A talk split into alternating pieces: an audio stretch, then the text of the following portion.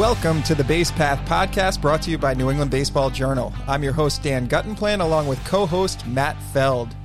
Today, we are going to take a deep dive on travel baseball. Our fall edition of New England Baseball Journal is off to the printer, in addition to being available as a digital edition on baseballjournal.com.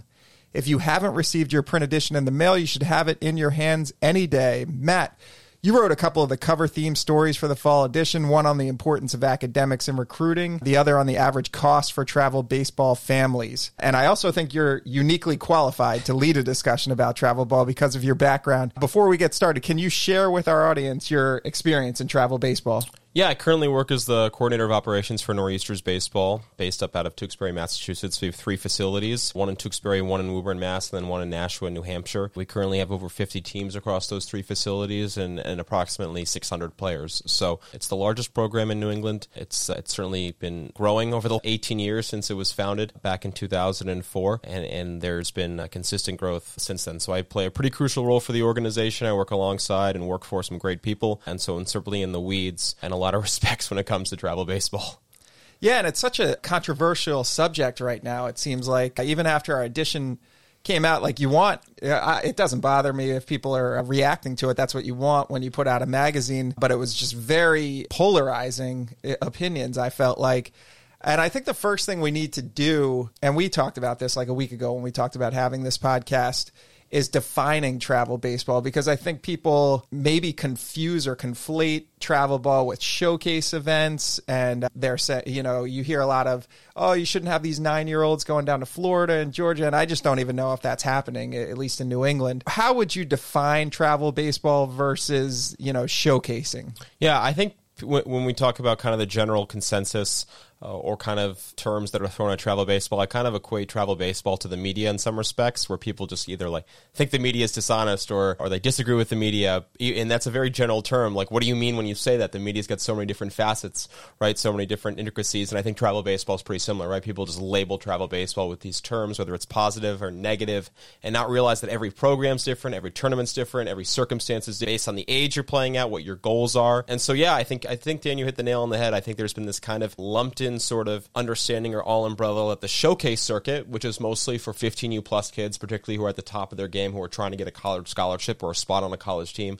are the same sort of resources that a lot of travel baseball programs, particularly in the Northeast, are devoting to 9 to 14 year olds, where a lot of the focus is on development and learning how to play competitive baseball so that when they get to the high school age, you know, they're prepared to play at, at a high level. I think my best way to, to kind of define travel baseball is that it's an alternative developmental tool that, that players can use to kind of enhance their overall baseball experience. I think, especially on top of the high school season, which particularly in New England is restricted, right? If you're lucky here, you get like a month of nice weather. And I feel like we're kind of in the middle of it in November, which doesn't help baseball, right? But the high school baseball season only goes from the middle of March to the middle of June. And if you're not one of the last teams standing, your team, your season's probably over around Memorial Day. So you're only playing baseball for two and a half months. And so I think in this part of the country, more importantly than any other part of the country, maybe because of the weather and the climate, uh, travel baseball fills a significant void where players can expand upon their ability to learn the game, play the game at a high level, earn opportunities potentially to play at the next level if they're shown to be good enough and proven to be good enough. Uh, and I just I think it fills an incredible large opening and gap that would otherwise be left there if it didn't exist it's interesting. You mentioned, you know, eh, no program is the same. You know, no, two programs are the same, I should say. And one of the things I wanted to do with this edition is kind of find an example of a kid who has reached the absolute peak, which we did with Alex Clemmey, and then kind of show the path that he traveled to get to where he is. And some of the feedback that I got was so Alex Clemmey played for Northeast Baseball or NEB. And some of the feedback I got is NEB is not your typical model for a New England travel ball program because in some cases they recruit players from outside the region to play in these showcase events with them. Also, they have strength and conditioning in house. You know, they have their own weight room. They have John DeRuin, who, or at least they did have John DeRuin, who is a pitching coordinator, and he had experience working with professional athletes. So it's it's almost like it's the pinnacle of travel ball, or not. I shouldn't say the pinnacle because they're you know they're good and bad and for different reasons. Do you think? Does it did it work with trying to show it through NEB's lens? Do you think that worked? I think Northeast Baseball is a really good kind of overriding example or symbol for travel baseball. First of all, I, I, think very highly of Northeast Baseball in terms of the program that they run. I think very highly of the coaches that, that they have over there, the developmental methods and models they use. Their, their players go on to play at the next level. I think the track record there speaks for itself. I think that you know, and again, I think Northeast baseball kind of encompasses every aspect of travel baseball, both positive and negatively, that you're going to get from people as they view it from the outside. As you mentioned, they've got strength and conditioning on site, on staff. They have polished and experienced and proven coaches um, on staff. Conversely, that they've also received criticism for, like you said, they go down to, to a tournament in Florida and they bring along a player for for uh, for a week or two that's not from New England, that's not from the Northeast, so to speak, to help their team out. I think that's a, a an unfortunate aspect of travel baseball, but not all programs do that, but certainly many others do across the country. My buddy runs a five star academy program down in Fayetteville, Arkansas, and there's other competing programs down out of Fayetteville, Arkansas that get players from Missouri and Oklahoma and Texas, neighboring states. It's much more common down there, I think, than it might be up here. And so I think it's easy because other programs up here might not do that necessarily. They might restrict, restrict themselves to a subset or a certain amount of towns or communities, but I think that's probably actually a more popular travel baseball method across the country country than it is here. So I actually thought Northeast Baseball was a was a good example and a good symbol of both the positive and negative sort of views that people have of travel baseball because they're kind of all over the place and they're certainly not necessarily you know uh, the the typical or atypical travel baseball type program that you'd see in other aspects up here. One of the stories that you wrote, which was a, an eye opener for me, is the costs associated with travel. It's ball. incredible. It's yeah. insane.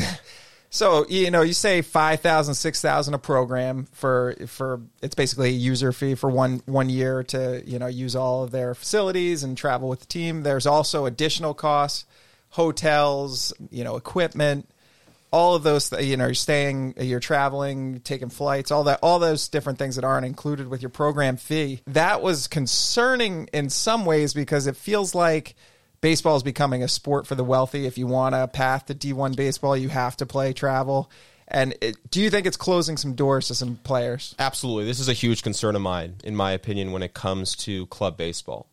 Uh, is just the cost that's now become associated with it. And I think it helps precipitate and kind of gives more ammunition to the bad reputation that comes with travel. But it's just the cost that comes with it. I mean, when you add it all up, you know, I think I, I said the total estimated expenses for a family might be eleven, twelve thousand dollars, and that might even be on the low end if you're playing on a on a high level, you know, team that you're and where you're hoping to turn an opportunity at the next level. I think we have to find a way. I think the entire travel ball community, specifically in New England, has to find a way to decrease costs where they can to make it more affordable for people to play. We should be trying to opportunities for kids we should be trying to enhance their desire to play baseball. We want to be able to make it a more attractive sport. We want to be able to make it where more kids want to play consistently. They want to play and they want to train year round. I think one of the ad- advantages that other sports that say basketball have, right, is that for basketball, you have shorts, a shirt, and a ball, and you're ready to go. You're ready to go play pickup basketball. I think it's a huge advantage. I think AAU basketball prices are typically much lower than they are in the AAU baseball side of things. And I just think as a community, as a travel baseball, you know, world, so to speak, we have to come together and find a way to decrease the cost on families to make it easier for them. Because I have a really hard time justifying people spending eleven, twelve, thirteen thousand dollars a year. We're talking about a quarter of a tuition potentially go to college in state if you're looking to get a bachelor's or a or associate's degree. It's really really hard to justify um, every single year when you're trying to get your kids involved, putting down a check for twelve or thirteen thousand dollars. We just have to find a way across the board, and I think everyone can help. I think towns can help. I think um, local baseball communities can help. Uh, little leagues can help. Um, you know, everyone's got to come together and try to find a way uh, to make it so people have easier access and fewer barriers to entry to play in the game. Because I agree with you, Dan. When you look at it, it's like you know, people just look at the sticker price, four or five thousand dollars, but then, well, they've got to eat when they're in Georgia and Philadelphia and New Jersey or whatever. They got to pay for hotels. They're not sleeping on the side of the road, right? So all of a sudden, it adds up, and you're talking about you know five you know five figure amounts that you're paying. And what if you have two or three kids? Now we're paying thirty grand or twenty five grand. It's it's it's a lot to stomach, and I think it's I think it's hard to handle. Yeah, it is. I and it just makes me wonder, like, why why is it so expensive? Because I mean, you're taking an outdoor sport and you're trying to move it indoors, probably six, seven, eight months a year. So obviously, you know, facilities, you got to pay facility fees for wherever you're operating out of. Some of these you know, if you're going to play most of your games, let's say at the New England Baseball Complex, you have to pay for your field time there.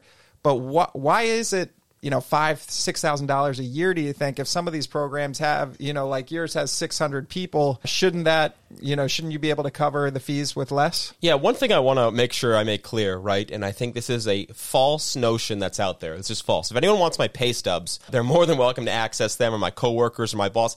No one is making any more money. I'm sorry. Like, it's just not, it's just, at least eh, when I say nobody, nobody in the travel baseball world, in terms of the club owners, the club program directors, we're not making any more money than we did a year or two ago from a salary standpoint. If I was, I wouldn't be wearing sweats and a, and a sweatshirt on, on the podcast. I, I probably would have found some nicer attire to wear today. The problem is, is that, you know, people like Perfect Game and PBR that are now charging ex- exorbitant t- tournament fees. Field costs are as expensive as they ever have been before. Travel is incredibly expensive. And so what's happening is is that the clubs are having to then push off that cost just like any other business does on the consumer. Just like the, the, the, the store that purchases milk and then has to raise their price because they had to buy it at a higher fee than they used to. I think it's really, really that's the root of the financial problem is just the auxiliary fees have gotten so enormous that, that clubs have no choice at this point but to raise their tuition. And that's what I mean when I talk about the entire baseball world working together. I'm talking about people that rent out fields. I'm talking about people that oversee tournaments. I'm talking about people that all oversee apparel. Um, they all have to find a way to come together mutually and help lower the cost and alleviate the burden on families. Because I promise you, the people that are working in the clubs, that are working 40, 50, 60, 70 hours a week, giving up time away from their young kids to coach those, coach, you know, kids in their program, they're not making any more money. It's just, it's just not happening. It doesn't exist. The problem is, is the facilitators, the people that we're kind of all beholden to, for lack of a better term, that are raising their costs. And as a result, the cost has to, to go back on the consumer. I would say the average tournament right now, and I could find this out pretty easily. I could, you know, do tournament costs, but we're talking about $1,800, $1,900 for a single tournament, right? If you've got 50 teams, just multiply, you can do the math yourself, right? We're talking about huge costs for organizations that are trying to provide the best product possible one of the quotes that kind of jumped out to me, Scott Patterson, he runs NEB. He said that it's difficult for high school coaches now because they don't have the resources that travel programs have. You know, you're not going to see Rapsodo, you know, at a Right. high school practice. You're not going to see indoor facilities that other than, you know, going to the high school gym and throw the ball around for a little while. It got it rained today, so we can't play outside. But do you think that travel ball is minimizing the importance of the high school season? And is that necessarily even a bad thing? I think this is where I get to provide a bit of a unique perspective because I've covered high school sports longer than I've worked in travel baseball. I've covered high school sports now for eight years for the Boston Herald and, and now, of course, now helping alongside a New England Baseball Journal. Worked for ESPN Boston.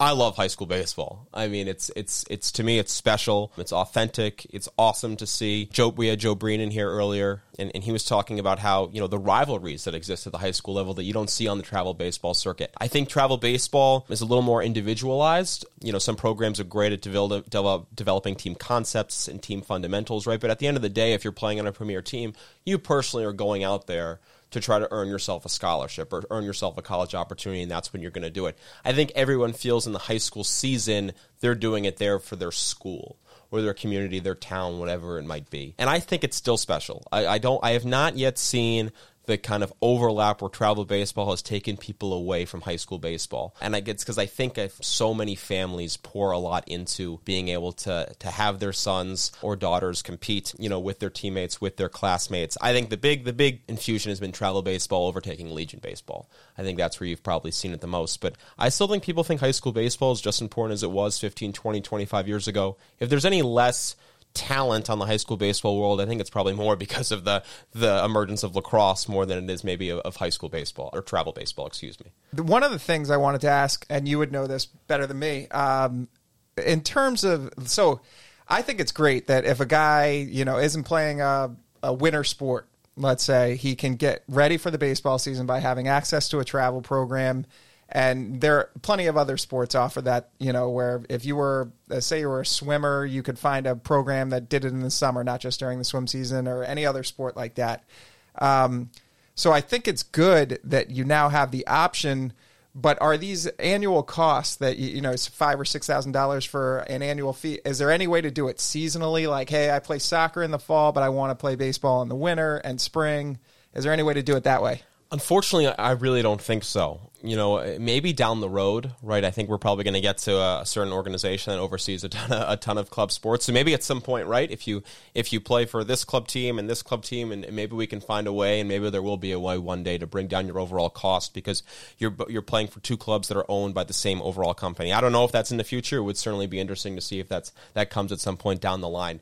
I think it's just hard because a lot of these programs now, knowing that their costs are so high, programs are not oblivious to the fact that the costs are high. They don't think it's cheap to play for them. They know how expensive it is. And if you talk to Scott Patterson or Tim Dano at Nor'easters, or you know Chris Welch and G- uh, Joe Breen at GBG, they know how expensive it is. They're trying to afford and provide as many different programming opportunities that they can. You know, NEB's got strength and conditioning in their facility. Nor'easters runs college showcase nights through the fall, and you know, you know, I know GBG's got a new pitching facility. They're trying to enhance the opportunities that they can provide for their players and their families because they know costs are so high. And so I think that's how they're trying to alleviate a lot of the pressure. Yeah, okay, you're playing soccer in the fall, but hey, your practice ends at five. If you want to come to our college showcase night, that's seven to nine in front of six, seven Division two, Division one schools. That opportunity is there for you. So I think they're trying to offset it by providing more off-season opportunities. Yeah, you alluded to a three-step which is uh, had a huge impact on travel ball, baseball in general in New England over the last few years. They bought up uh, some of the travel programs. They own the. Do they own NEBC, the the New England Baseball Complex? Yeah, it's it's kind of hard. The, it's it's they've pretty much, uh, as far as I know, pretty much hired somebody or hired an, a company to oversee their rental of the facility. But more or less, yes, they're kind of responsible for the the activities that go inside and out of there, for lack of a better term. Okay, yeah, and I heard some of the people who are critical of travel ball will say, you know, be careful. You, you know, you have to know who owns each club. You have to know who owns the complexes because the people who own those complexes are getting rich off these kids, you sure. know, and these investments. I've actually spoken with a travel ball director who has said Three Step has made it more affordable because they are providing opportunities and sites for all these teams to get together. They do the scheduling. You're not spending as much time on logistics and administrative stuff what is your experience with three step? Yeah i would 100% say that they've made it easily easier and more accessible to enter into tournaments and provide opportunities for kids in that respect. You know what tournaments they offer. You know what competition you're going to get at their tournaments. More often than not it's very good competition like the new balance best of the best that takes place primarily at, at nebc you know you know that you're going to have people there that have experience working in amateur and youth sports and which i think above all else is huge plus. Because nowadays you know when we're kind of entering this ver- this world of unknown when it comes to to amateur sports, having people there that have run their own clubs before, run their own programs, coach at the high school and college level, have been youth coaches, you know, for many years. It's important that they're there because they understand the same thing that these club directors are going through now. It doesn't mean everything's perfect. Everything is not perfect. There's a bunch of changes and ups and downs and ebbs and flows that that every company and every organization has to go through and I'm not going to sit here and run, you know, with a parade going down the street that everything is awesome with like the Legoland movie song. but but I think by and large, when you look at it, it's made it much more easier for teams throughout New England to schedule, to organize, to understand the tournaments that, that they should be playing in. And they provide more opportunities to, to, to programs to make sure their players get exposure. And so I think by and large, when you look at it across the board, it's made it better than otherwise. Again, just from a from a pure organization and operational standpoint. Why don't we take a break here? We'll talk more about travel ball after these words. Are you serious about playing your sport in college? Do you need a flexible education that allows you to maintain your practice and competition schedules while also preparing you to succeed at the next level? You should check out the University of Nebraska High School. UNHS is accredited and offers more than 100 online courses, including NCAA approved courses to protect your academic eligibility. Students could earn a UNHS diploma or take a single course for transfer credit. Courses are college prep, self paced, and available 24 7 365. Enroll anytime and take up to a year to complete a course. Visit highschool.nebraska.edu today. Looking to keep up with all the latest news and information on New England baseball? New England Baseball Journal and BaseballJournal.com are the premier resources for information and inspiration on the New England baseball scene. Have every issue of New England Baseball Journal, the magazine, delivered to your home or office. And don't forget to stay in the game every day with a digital subscription to baseballjournal.com to receive baseball coverage on clubs, college commits, prep and high school, Division 1, 2, and 3 colleges, showcases, rankings, and much more. Get in the game and behind the scenes now by going to baseballjournal.com. Just click on the subscribe button and start the subscription that is right for you today. New England Baseball Journal is a Seamans Media publication. Seamans Media. Inspiring, informative, insightful.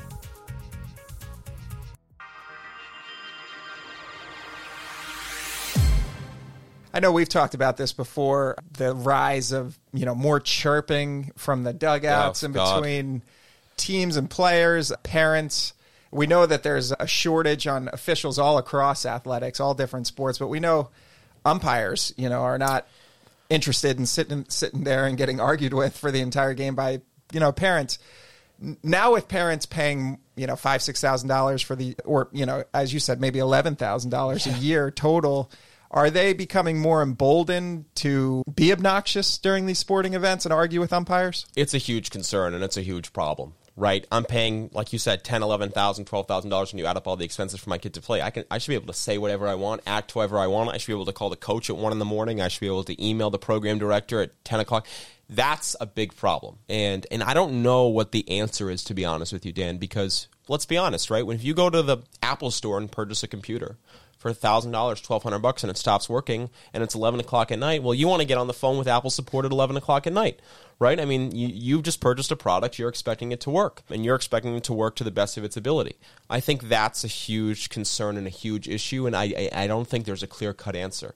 Right? If you're, I think it's a lot on the programs to set expectations. I think GBG does a great job at this. I think we do a good job. I think, I think programs have to set expectations early on and what type of people they're looking for, what type of families they're looking for to become part of their program. I think too many programs have kind of gotten astray over the last couple years, and I think that's led to more volatile behavior. You've seen a decrease in umpires, you've seen a decrease in coaches that are willing to sacrifice their time because they have to take, you know, so many phone calls and so many emails from so many people at kind of ridiculous hours of the day. And I think that's where the program directors in particular have to step in and say, this is how we run our program, these are the values that we you know, kind of aspire to and abide by. And if you can't follow them, regardless of how much money you're willing to spend, you know, we don't have a home for you here. I think more programs have to step up and start doing that because otherwise we're going to be at a really bad point in about a year or two or so, in my opinion, where we're going to have really, really few umpires and really few, you know, good coaches. And that's where the business is going to ultimately, um, you know, going to need, you know, to be successful is with good coaches that parents can rely on that are going to develop their kids as people and as players. And if we don't have that, then the business is in serious trouble. Yeah, it's funny. You made me think of just with the way the interactions have gotten so crazy with parents and umpires. I uh, somebody I know works in customer service, and they thought it was like a result of the pandemic. Everybody forgot how to interact with each other because they're just interact interacting through screens No and comment boards, and now they're like.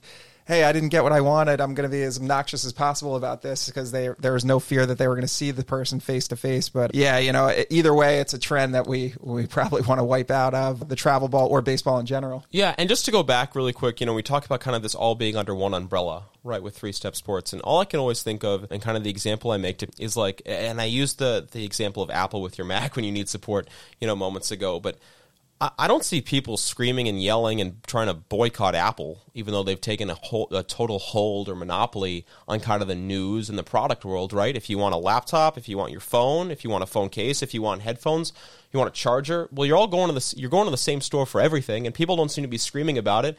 Instead of having to go to five different stores, you can go to one place and purchase all of your products. Right? It's more organized, it's neatly maintained, and yeah, there are issues. Sometimes the laptop breaks, sometimes the Retina display goes awry, and you have to pay four hundred dollars for a new one. Right? But I I kind of equate it to the same thing with with three step and kind of this sort of overall umbrella that everything's now underneath. You don't have to go to five different places to find a tournament, find a field, find opponents you can go to one place and yeah there are going to be issues sometimes and yeah the costs might be up or the costs you know might be down in some areas and up in others but i think it's way easier now.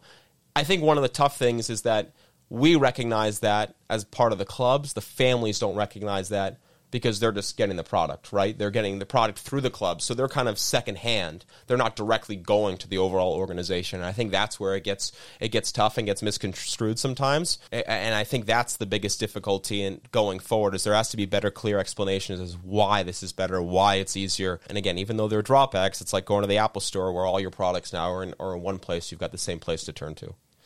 Yeah, there were. Uh, it's interesting. I held out on Apple for a long time, and, and then I couldn't even text message people who didn't have, Yeah. you know, who had Apple. So I was like, fine, I'll, I guess I'll do it. Wanted to ask you about the trend. So earlier commitments, you know, guys are making earlier commitments. You see, uh, yesterday I did a commitments list for BaseballJournal.com. There's a lot of 25s, 26s that are making early commitments.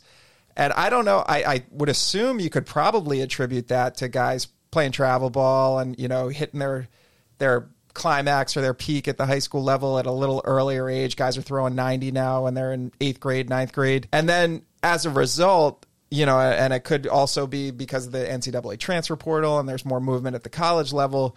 You're seeing a lot of guys decommit, and it works both ways. Coaches also are pulling offers on kids. Is that do you attribute that to travel ball, and is there any way to kind of stem that trend? First of all, I think it stinks.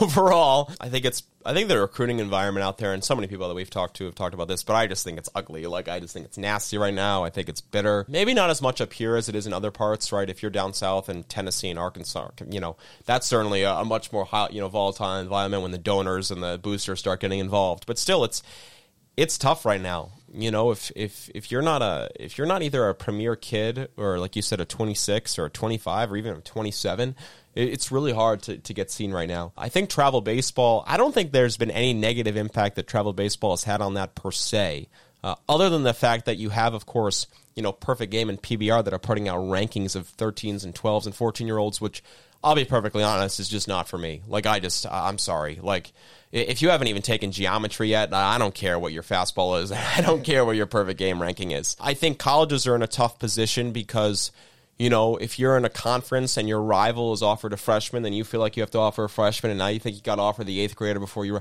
So now it just kind of creates that chain effect and that ripple effect. I'm hoping the NCAA takes measures and takes steps to kind of you know quell the battle over kids and and you know end the battle over over kids. I've never understood it from a college coach's standpoint. You know, putting your life or your, really what it is is your life. Right? I mean, that's how you feed your family on the line of a 14 or 15 year old that never has played high school varsity baseball. I, I just I don't understand that. I, I don't quite get that. I get you're trying to battle for talent, but the kid's not even proven themselves yet. So yeah, I don't think travel baseball has necessarily positively or negatively kind of done anything on that sort of aspect of the recruiting timeline. I just think the the rankings and the and the publicity of kids that, like I said, have not even you know don't even know what you know the potassium is in chemistry. Like I, I just think that's where I think that's probably where, we, where we've lost our way a little bit.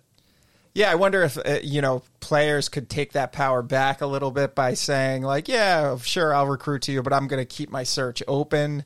And then coaches are like, "You know what? Like we're we're locking these kids in too early. This commitment doesn't mean anything. You know, let's at least wait till they're sophomores or something to, until we commit. Or maybe the NCAA could come up with a rule, but that's probably not for us to decide here today on the podcast. Wanted to ask about John DeRuin leaving NEB. He was a he was in our stories on NEB. He was a kind of a big part of Scott's approach to getting, you know, all all under one roof. You know, he's got his pitching coordinator, he's got his strength coach that he got from Cressey. He's trying to get the the experts from around the industry into his program on the travel ball scene and offer these services that obviously you're not going to have at a high school program, but even at a college program, you might not have, you know, a pitching coordinator who's as accomplished as John DeRuin. I wanted to ask about him leaving NEB because I think that's going to be difficult for travel ball directors and you know the people who run these programs to keep people like that in those positions because they're they're competing against college jobs. They're competing. uh, John DeRuin, I should say, got hired by the Detroit Tigers. That's like a, a dream job, I would think. Whereas you know in the travel ball industry, you're going to have to pay a lot of money to keep these guys. Is that realistic or? How do you think these programs will have stability when they're turning over coaches like that? This goes back to my earlier point where you know, fees are going up for families, but the salaries for the people that actually work for these clubs is not going up, right? And so now that you've got these club program directors and these club coaches that are working with more kids, working with more fa- families, working more hours, but they're not making any more money. And so that to me is is is part of the kind of to, to answer your question fully is I think it's going to be really hard for club programs to keep good staff long term because the best staffers are going to have opportunities elsewhere and they're going to think that their their their work life balance is going to be better elsewhere right? If you're a, if you're a full-time worker at a club organization, you're probably getting to your facility from at around 11 or, or, noon. You're probably working on administrative matters such as booking tournaments or handling people's invoices or getting people their blast motions, uh, you know, all those sort of administrative tools. And then around 4:30, you know, after school's over and the facility starts to to fill up, you're overseeing the facility from 4:30 to 9 or 9:30 when practices and camps and clinics end. So, you're talking about a 10-hour day. You probably didn't pick your kids up from school you probably didn't get dinner with them. You probably didn't put them to bed. So you're not spending any real, you know, significant time with your family. I think it's really going to be hard for program directors to consistently keep good full-time employees. And that's a concern that I have of travel baseball. I think people take for granted right now when they go on Twitter and rip travel baseball and these people that are killing the industry they don't appreciate how many good people there are out there. Not everyone's great. There are plenty of people with bad intentions, and there's no question about it. And those stories you hear of p- kids being overused, those those are real stories. Those are not just fables. I mean, we're talking about big time writers that have documented this and written great books on it. Jeff Passan wrote The Arm a couple years ago, where there were some vignettes in there about younger kids being like those are those are real stories. But there are a lot of really, really good people out there that are working in this industry for the right reasons because they like coaching kids and they like helping improve and develop the game. And I just think it's going to get harder and harder as more kids play travel baseball and there are more teams and there's more emphasis from parents that they want this, this, and this for their kid.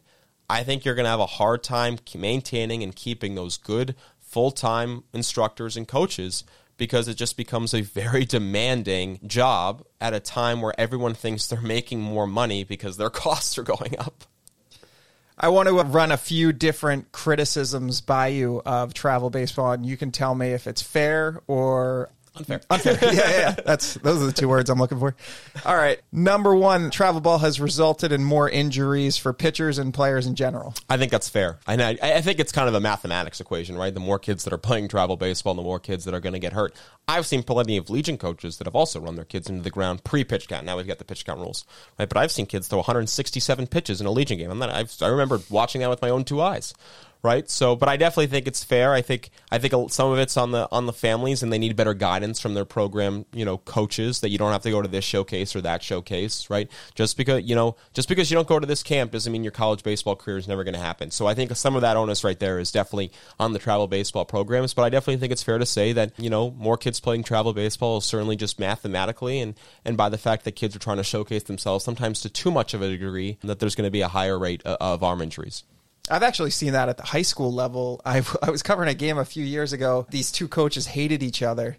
They had their aces on the mound, and the game went to like nine or 10 innings, and neither one of them took out their starting pitcher. No. There were like 150, 160 pitches, and I was like, God, these coaches save them from their egos here. Otherwise, they're going to blow up. All right, how about this? Is this fair or unfair criticism? Travel baseball has taken the fun out of baseball by making it all all star teams rather than friends playing together. I think that's totally, you know, I think when you see it, uh, uh, the teams that I see, the, our own teams and the teams that we play against, the kids seem to really enjoy playing with each other. They get to meet new teammates. They get to meet, you know, the families get to meet new families. They get to experience different parts of the country they otherwise wouldn't. In some cases, they have two or three friends on the team that they already knew that have come over with them that help make them more comfortable. So I don't see that at all. I don't, I don't see a lot of programs, at least in the Northeast, where you show up there and the players are miserable. They don't want to be there. You know, if you're still playing travel baseball at 15, 16, 17 years old, you probably like playing travel baseball, right? And if you don't, you're playing Legion ball with your buddies. So I disagree with that sentiment across the board. I think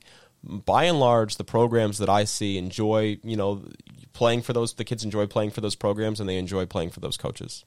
And I mean, you're going to make new friends with guys outside of your neighborhood because Absolutely. you're traveling with them and everything like that. How about this criticism? Because of travel ball, players are no longer focusing on development and they're just it's the ratio is too skewed towards competition. Yeah, I think it's a nuanced question. Overall, I'd say for the programs that I know and that I've seen and I've worked with up here, it's totally unfair. I think there are programs out there though that certainly, you know, don't spend or don't invest in the developmental side of the game. Where and that's to me where the value in travel baseball is, right? And I think the programs around here, Nor'easters, GBG, Northeast Baseball, Nakona, Matt Duffy and I, they invest in off-season training. And I would actually spend that. That's a large share where 90% of instructors are actually doing a lot of their work is developing off-season plans, developing program plans, developing throwing plans, pitching programs, off-season attack for, for hitters. I think that's where the benefit in travel baseball is. And that's where the benefit is in learning from new coaches outside of your school environment, get in a different environment, learn how to be comfortable in new environments. And to me, that's where you be, that's where you see the success that happens in the spring and summer, right? It's all that work that tune that that that players are now in. And I actually think now it's harder for players at the high school level to play at a high level if they aren't in some sort of travel program because the odds are their opponents and their teammates that are are probably receiving and undergoing far more instruction than them. And again, this goes back to the inequalities, right? If you can't afford travel baseball, you know, you might be in some big trouble. And that's where the industry as a whole has to take more aggressive action to making it more accessible for more families.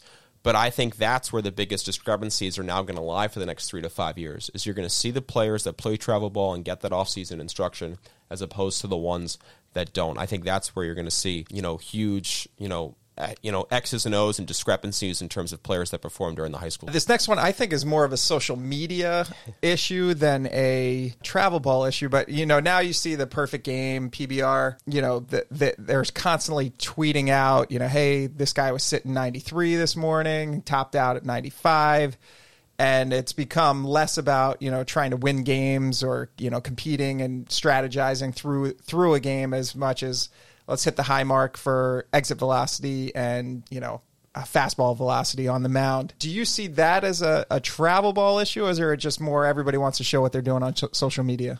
It's both. I think it's a fair criticism. You know, I, the the story I wrote about you know the cost of travel baseball and Evan Blanco had a quote where at the time he didn't feel pressure playing baseball, but now he knows you know some of his younger high school teammates they got pressured, or maybe not pressured is the wrong word, influenced into playing travel ball because they see all their friends on social media. They get to retweet their PBR most view page or their perfect game most velocity page. I think we have to do a better job as an industry of kind of eliminating the 10 or 15 second video that gets the 10 or 15, 20 retweets the kid's looking for. Because I think that's where the injuries end up happening. You're trying to set a perfect, you know, a, a perfect, a personal record in a facility in December. Who cares? Who cares? That's just about social media notoriety and showing that your kids, you know, threw a fastball, fat, you know, more than you know at a higher velocity than he ever has at a meaningless time of the year, retrospectively overall right? Focus on the development of your kid. Don't focus on the social media publication of that kid because to me that's where the kids are going to run into run into trouble because now they're trying to get the most viewed pages, most viewed profile on PBR and Perfect Game and they're trying to showcase that they've developed faster than anyone else and that's how kids get injured because now they're rushing to get to a benchmark that their body is not prepared for them to get to. And so I think that's a fair criticism. I think it's a bad aspect of travel baseball and I think that needs some serious, you know, self evaluation done by a lot of organizations to say, it's okay if we don't post this kid on social media today, even though he got a personal record, because then the next time he's going to try and get another personal record, and now he's going to suscept himself to injury.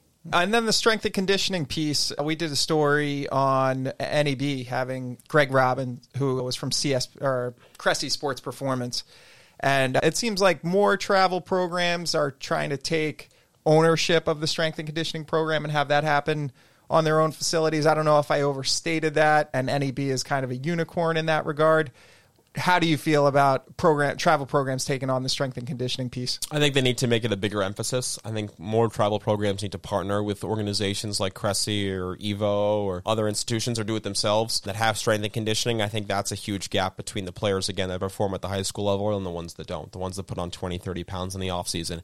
I think travel programs have to become a more one-stop shop for organizations again whether they partner with the organization or not. You're always going to have people that speak negative of, of strength and conditioning facilities whether it's Driveline or Cressey Cressey. You know, um, you know, I know someone that went to Cressey and they, you know, threw their arm out. Uh, okay, well, planes are the safest way to travel. Just because one crashed five years ago in you know in grass in Colorado doesn't mean they're not the safest things to fly, right? I mean, there's there's always exceptions to everything. Right. But I think strength and conditioning outlets are the separator. If you're going to put in 15, 20, 25 pounds and, you know, you know, clean up your nutrition and get on a better regimen and teach yourself, you know, time management and organization and discipline. I think that's what gets players to the next level. Get more flexible, get more mobile. I'm happy to see more organizations up here have kind of stepped into those waters and, and enhance the, the resources they offer in that respect because that to me is where travel programs really need to take the, the next step. You can't be throwing a baseball 12 months out of the year. You can't always have a baseball bat in your hand. You know, Central Florida assistant coach Ted Tom said, I don't make better swingers, make better movers right? They're trying to get kids more athletic and and more flexible, and I think that's where travel programs have to, to, to have to take the next step in order to make their product viable and and uh, reasonable for for, for customers. Nice. Well, we're running out of time, but I feel like you could talk about this forever, and maybe we'll do another one. I mean, during the off season here to talk more about it. Is there anything I, I missed, or or should we just plan to do another later this off season? I would say that the one big thing now that I think a lot of programs uh, are struggling to do that I think all programs could do better at is finding a way to set reasonable expectations for kids. I think it's important that, you know, when you go to a program, you have an underlying idea of what your kid's end goal can and, and will be right? And I'm not talking about, oh, look at all these kids that have committed to college from our program. Look at this picture. Look at the social. I'm talking about developing that relationship between the people that work full time in the building and the families themselves. I think right now families think that travel baseball programs are just social media outlets that retweet this and retweet this and make a phone call and now your kid's committed. I think the real value in travel baseball is that you get to meet good people who are in it for the right reasons and care about amateur baseball. And I think one avenue that all clubs and all programs and all companies that oversee club sports can do a better job of is underscoring the reason that they're in this business. Because I think, as you pointed out when we started this, it's a lot of people think it's just because of the money and they think they're going to make six or seven figures, and I wish, and all that stuff.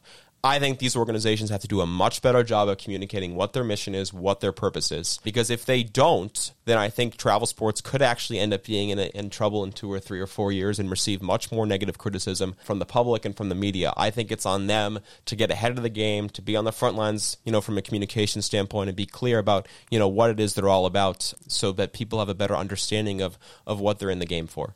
Yeah, I thought Alex Clemmey kind of echoed that point in the story. He said, you know, sometimes the experience of playing travel ball is developing, you know, your hard work, your work ethic, and you know, learning to put everything into something and you know let the chips fall where they may. It's no guarantee you're going to play D1, no guarantee you're going to go to Vanderbilt or get drafted, but um, not everything that you do growing up gets a return on an investment in that way. You know, sometimes you're building skills. Well, thank you, Matt. Thanks to co host Matt Feld for offering insight on travel ball for the Base Path podcast. Rate, review, subscribe to the Base Path podcast on your preferred platform.